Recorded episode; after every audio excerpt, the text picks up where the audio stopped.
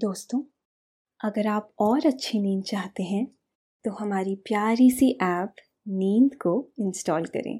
इस ऐप पर आपको एक्सक्लूसिव स्लीप स्टोरीज मिलेंगी।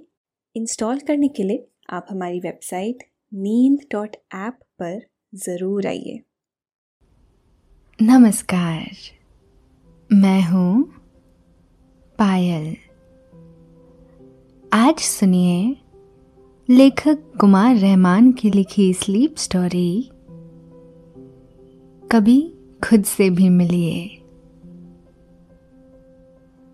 याद कीजिए, आप आखिरी बार खुद से कब मिले थे?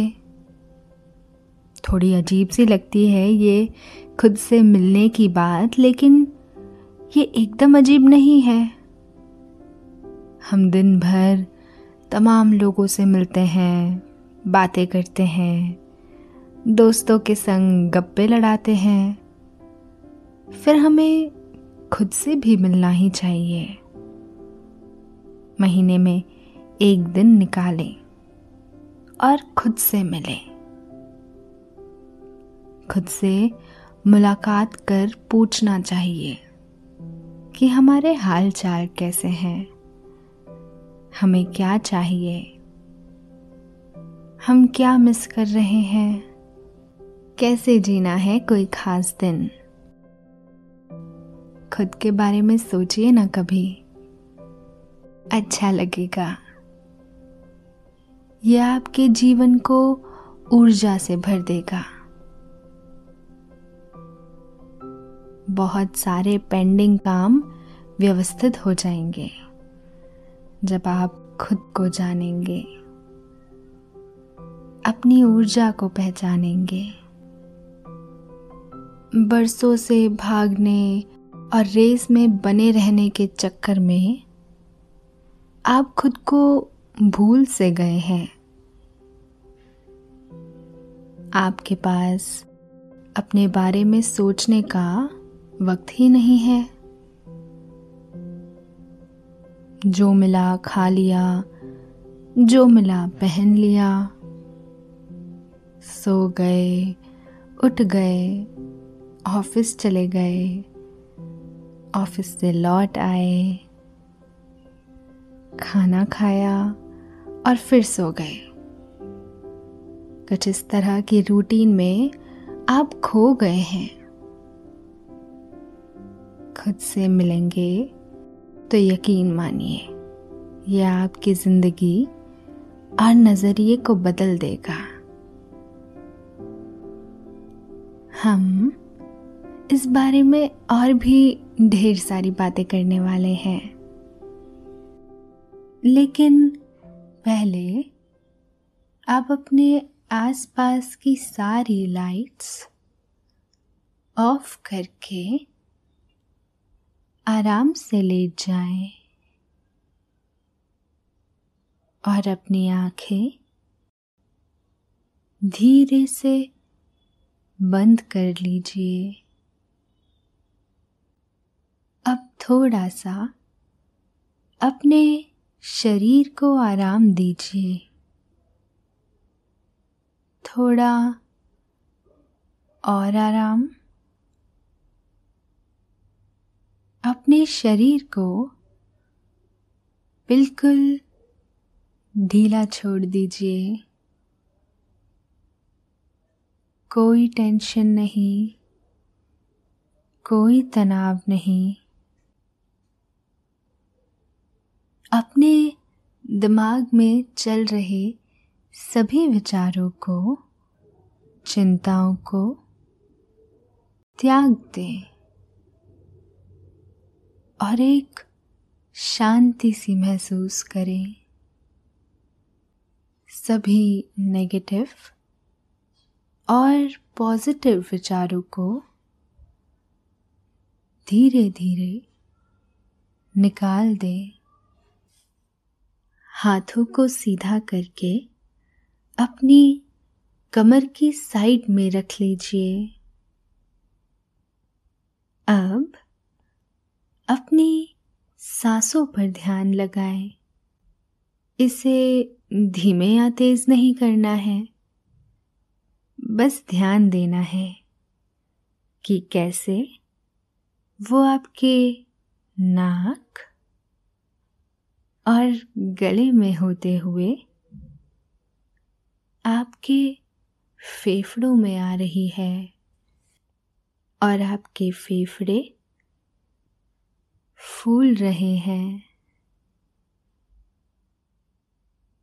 और कैसे वो आपके फेफड़ों से वापस गले और नाक के माध्यम से वापस निकल रही है और आपके फेफड़े थोड़े सिकुड़ रहे हैं। मन शांत, एकदम शांत होता चला जा रहा है। आप अच्छा महसूस कर रहे हैं, खुद को काफी हल्का फील कर रहे हैं। सब तरफ शांति है, सुकून है, खामोशी है। एक बहुत बड़ा सा जंगल था। ये जंगल खूब हरा भरा था, हर तरफ हरियाली और खुशहाली थी। सभी चिड़ियों और जानवरों के लिए भरपूर भोजन था।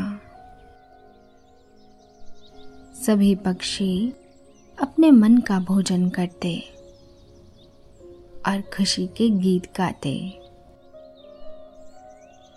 जंगल में दिन भर पंछियों के गाने और कलरव करने की आवाज़ें दूर से ही सुनाई दे जाती।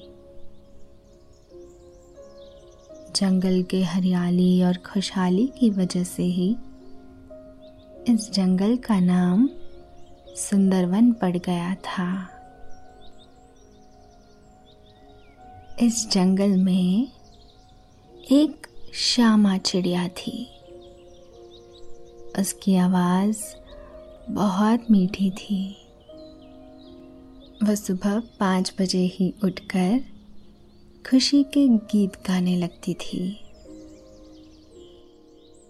उसकी छोटी सी चोंच से जो भी आवाज़ निकलती वो बहुत मीठी और सुरीली लगती। वो इस डाल से उस डाल पर फुदकती रहती और गाती रहती। दिन निकलने पर वो भोजन की तलाश में इधर उधर जाती और खाना खाकर फिर गुनगुनाने में मस्त हो जाती। अंधेरा होने पर वो अपने बसेरे पर लौट आती और जल्द ही सो जाती, क्योंकि सुबह जल्दी भी तो उठना होता था। इसी जंगल में एक कौआ भी रहता था। उसका काला रंग बहुत चमकदार था।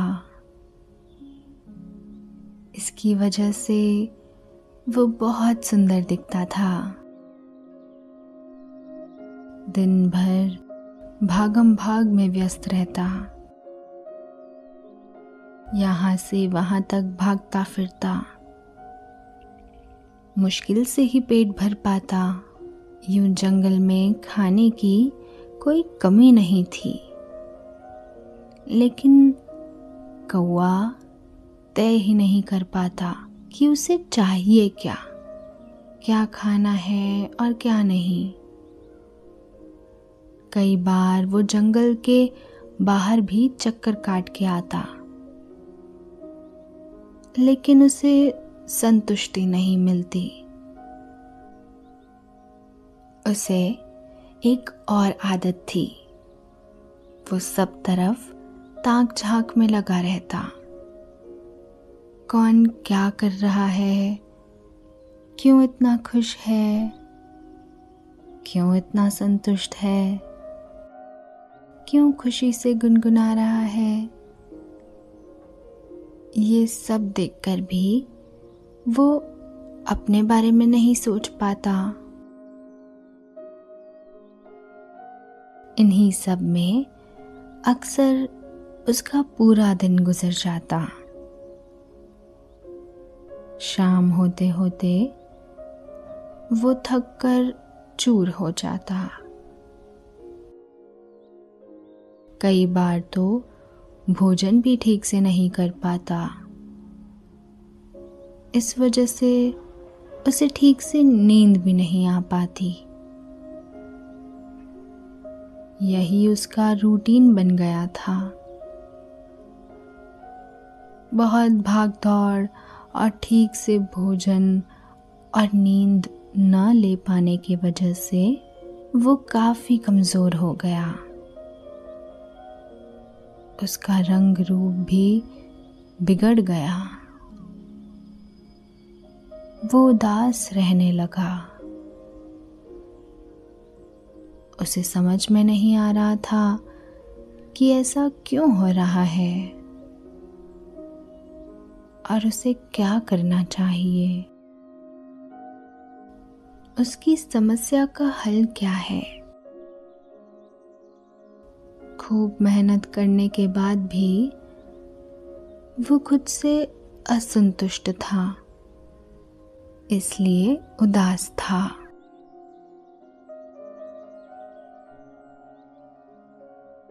एक दिन जंगल में बारिश हो रही थी।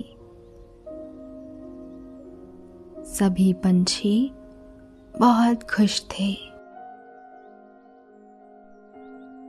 कुछ बारिश की बूंदों के साथ उठखेलियां कर रहे थे, कुछ बूंदों के बीच फुदक रहे थे, तो कुछ छोटे छोटे गड्ढों में भरे पानी से नहा रहे थे। कुल मिलाकर सभी पंछी बहुत खुश थे। श्यामा भी बूंदों के बीच खूब खेली कूदी और जब उसका मन भर गया तो वो घनेरे पेड़ के नीचे आकर बैठ गई। उसने देखा कि कौवा उदास बैठा हुआ था। कौवा बारिश की बूंदों को बहुत ध्यान से देखे जा रहा था और कुछ सोच रहा था। श्यामा उस कौवे को देर तक देखती रही। कौवा वैसा ही शांत बैठा हुआ था, बिना हिले ढुले। ऐसा लग रहा था जैसे वो मूरत बन गया हो। उसकी आंखों में भी उदासी झलक रही थी। श्यामा से रहा नहीं गया। उड़कर कौवे के सामने वाली डाली पर जाकर बैठ गई। कौवा इतना उदास था कि उसने श्यामा के आने का भी नोटिस नहीं लिया। श्यामा ने उसे हेलो कहा तो वो चौंका।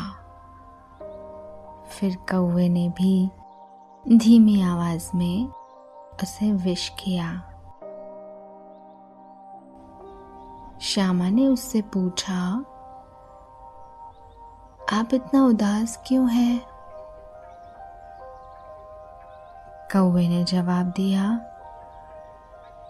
इतनी बारिश हो रही है, अब मुझे खाना कहाँ से मिलेगा? ये सोच सोच कर मैं परेशान हूँ। श्यामा ने उसे कहा, जहाँ से सभी को भोजन मिलेगा वहीं से तुम्हें भी मिलेगा। कौवे ने कहा, मैं तुम्हारी बात समझा नहीं। श्यामा ने जवाब दिया, इस जंगल में हजारों तरह के पंछी रहते हैं। जिसने ये दुनिया बनाई है वो सभी के खाने का भी इंतज़ाम करता है। कभी कोई चिड़िया भूखी नहीं रही, फिर तुम भी भूखे नहीं रहोगे। जब बारिश रुकेगी हम सब भोजन की तलाश में निकलेंगे, तुम भी साथ चलना।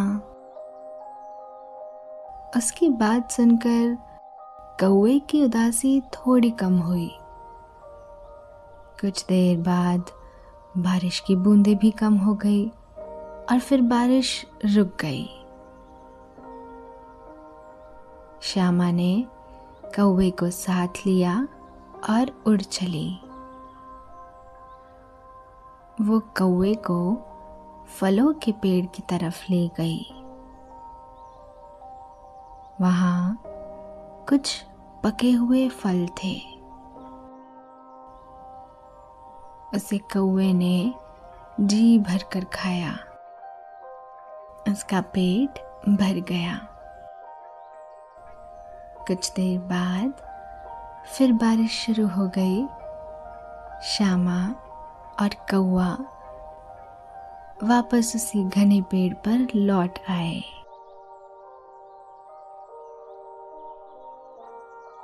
श्यामा ने कौवे से कहा, दादा, चिंता से कुछ नहीं होता, करने से ही हल निकलता है। यूं परेशान होने से कोई फायदा नहीं होता है।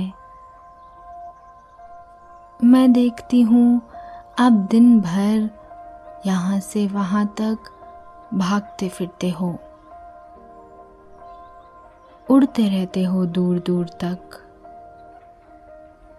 इससे आप थक जाते हो। आपको समझ नहीं आता कि आप क्या चाहते हो। इसलिए एक दिन निकालकर खुद से मुलाकात कीजिए, अपने बारे में सोचिए कि आप इस संसार में क्यों भेजे गए हैं,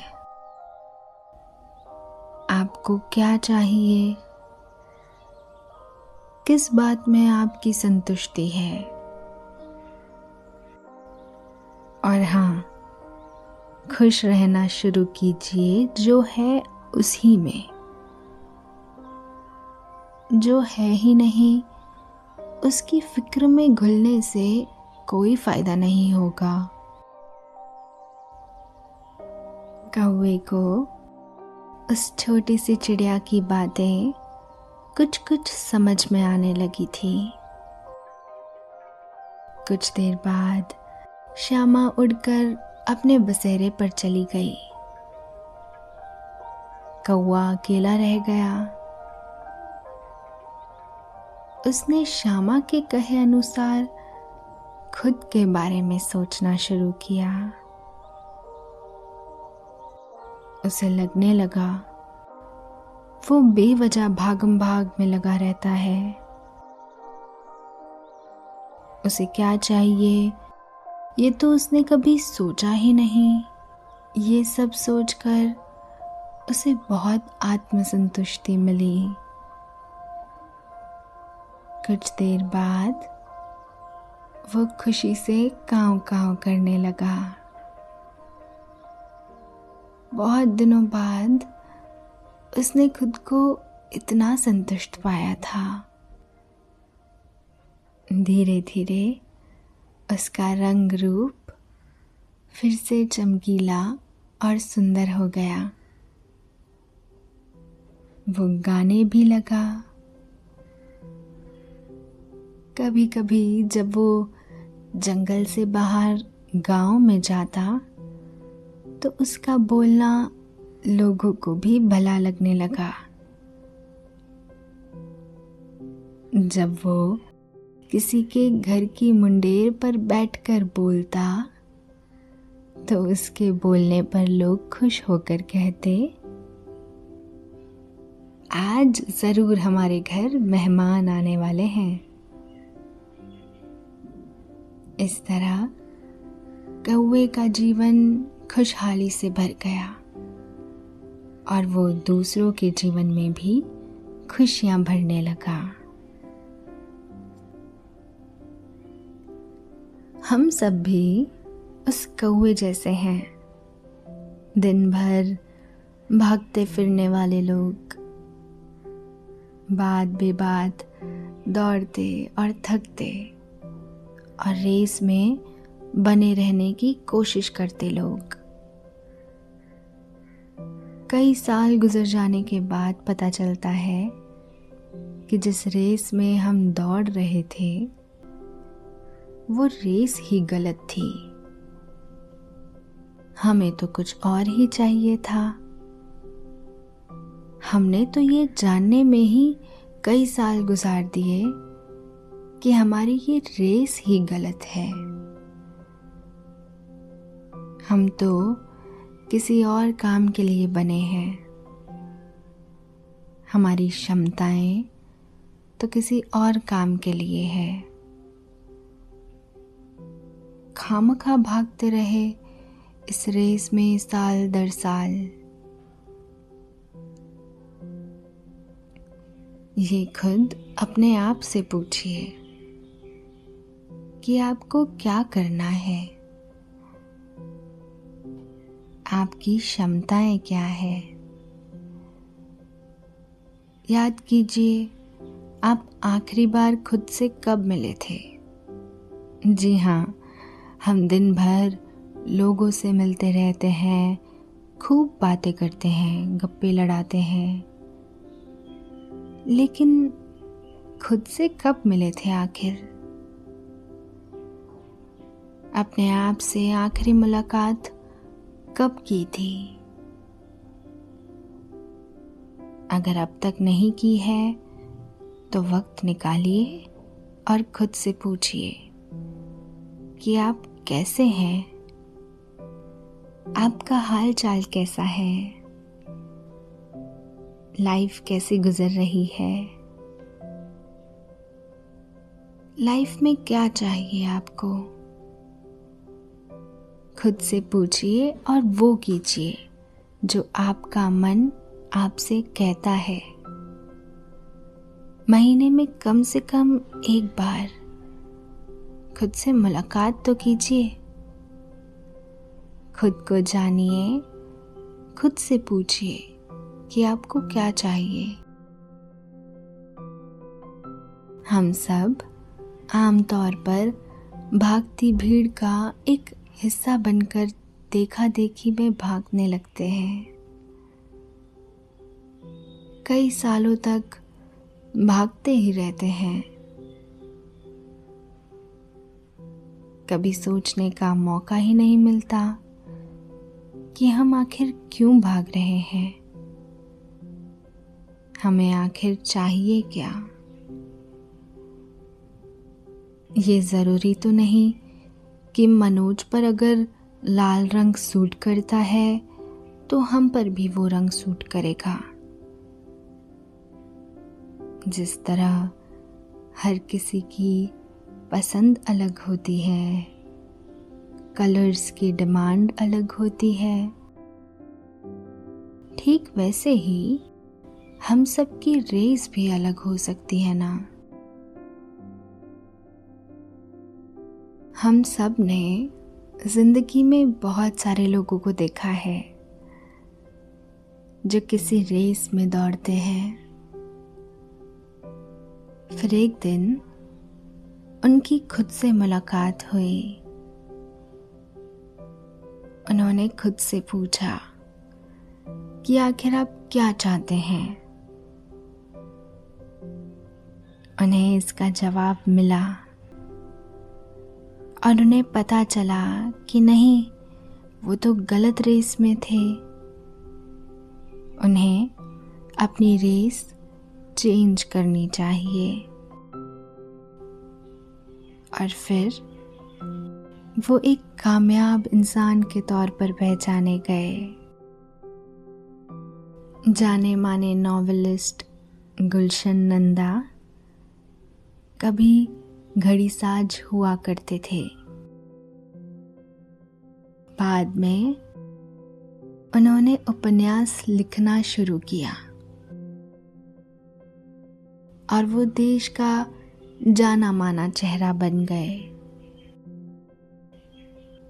उनके नॉवेल्स पर जितनी फिल्में बनी, किसी और के उपन्यास पर नहीं बनी। राइटर चेतन भगत खुद कभी बैंकर हुआ करते थे। बाद में उन्होंने नौकरी छोड़ दी और लेखन को अपना करियर बना लिया। आज वो एक बड़ा नाम है। गांधी जी और अब्राहम लिंकन एक वकील हुआ करते थे। बाद में दोनों ने ही अपने देशों के लिए बड़ा काम किया। आज दुनिया उन्हें एक वकील के तौर पर नहीं, बल्कि एक बड़ा बदलाव लाने वाले नेता के तौर पर याद करती है। महात्मा बुद्ध के विचारों को आज दुनिया भर में स्वीकृति मिली है। वे खुद एक राजा के बेटे थे, लेकिन एक दिन वो खुद से मिले। उन्होंने जाना कि वो क्यों इस संसार में भेजे गए हैं और उन्होंने राजपाट को छोड़ दिया और सत्य की खोज में निकल पड़े। नतीजे में राजकुमार सिद्धार्थ को दुनिया भूल गई और महात्मा बुद्ध को पूरी दुनिया जानती है। उनके शांति संदेश को आज दुनिया सलाम करती है।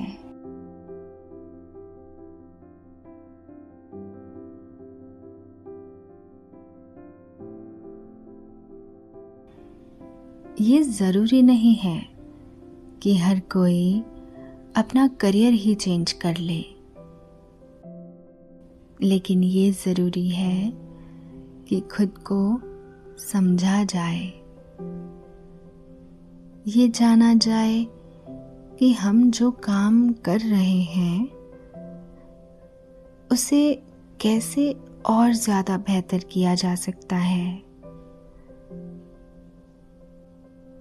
ये जाना जाए कि हमारा शरीर आराम मांग रहा है। हमें एक अच्छी सी नींद की ज़रूरत है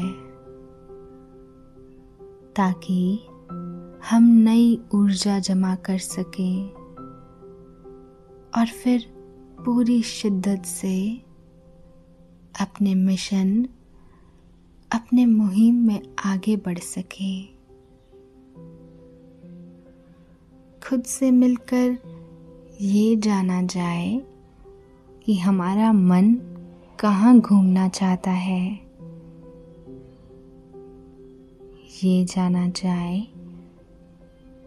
कि ऐसी कौन सी डिश है जो हम खाना चाहते हैं। यकीन मानिए, ये सब कुछ आपको अंदर तक संतुष्ट करेगा। और जब आप खुश होते हैं तो आप नई ऊर्जा पाते हैं। जीवन के प्रति आपका नज़रिया बदल जाता है। और ये नज़रिया जीवन के लिए बहुत महत्वपूर्ण है। यही हमें आगे ले जाता है प्रगति के पथ पर। लेकिन अभी आपको नींद के पथ पर चलना है, क्योंकि आपके सोने का समय हो गया है। नींद धीरे धीरे आकर आपकी पलकों के सिरहाने बैठ गई है। वो आहिस्ता आहिस्ता आपकी आंखों में उतर रही है। आपकी पलकें बोझल सी हो गई है।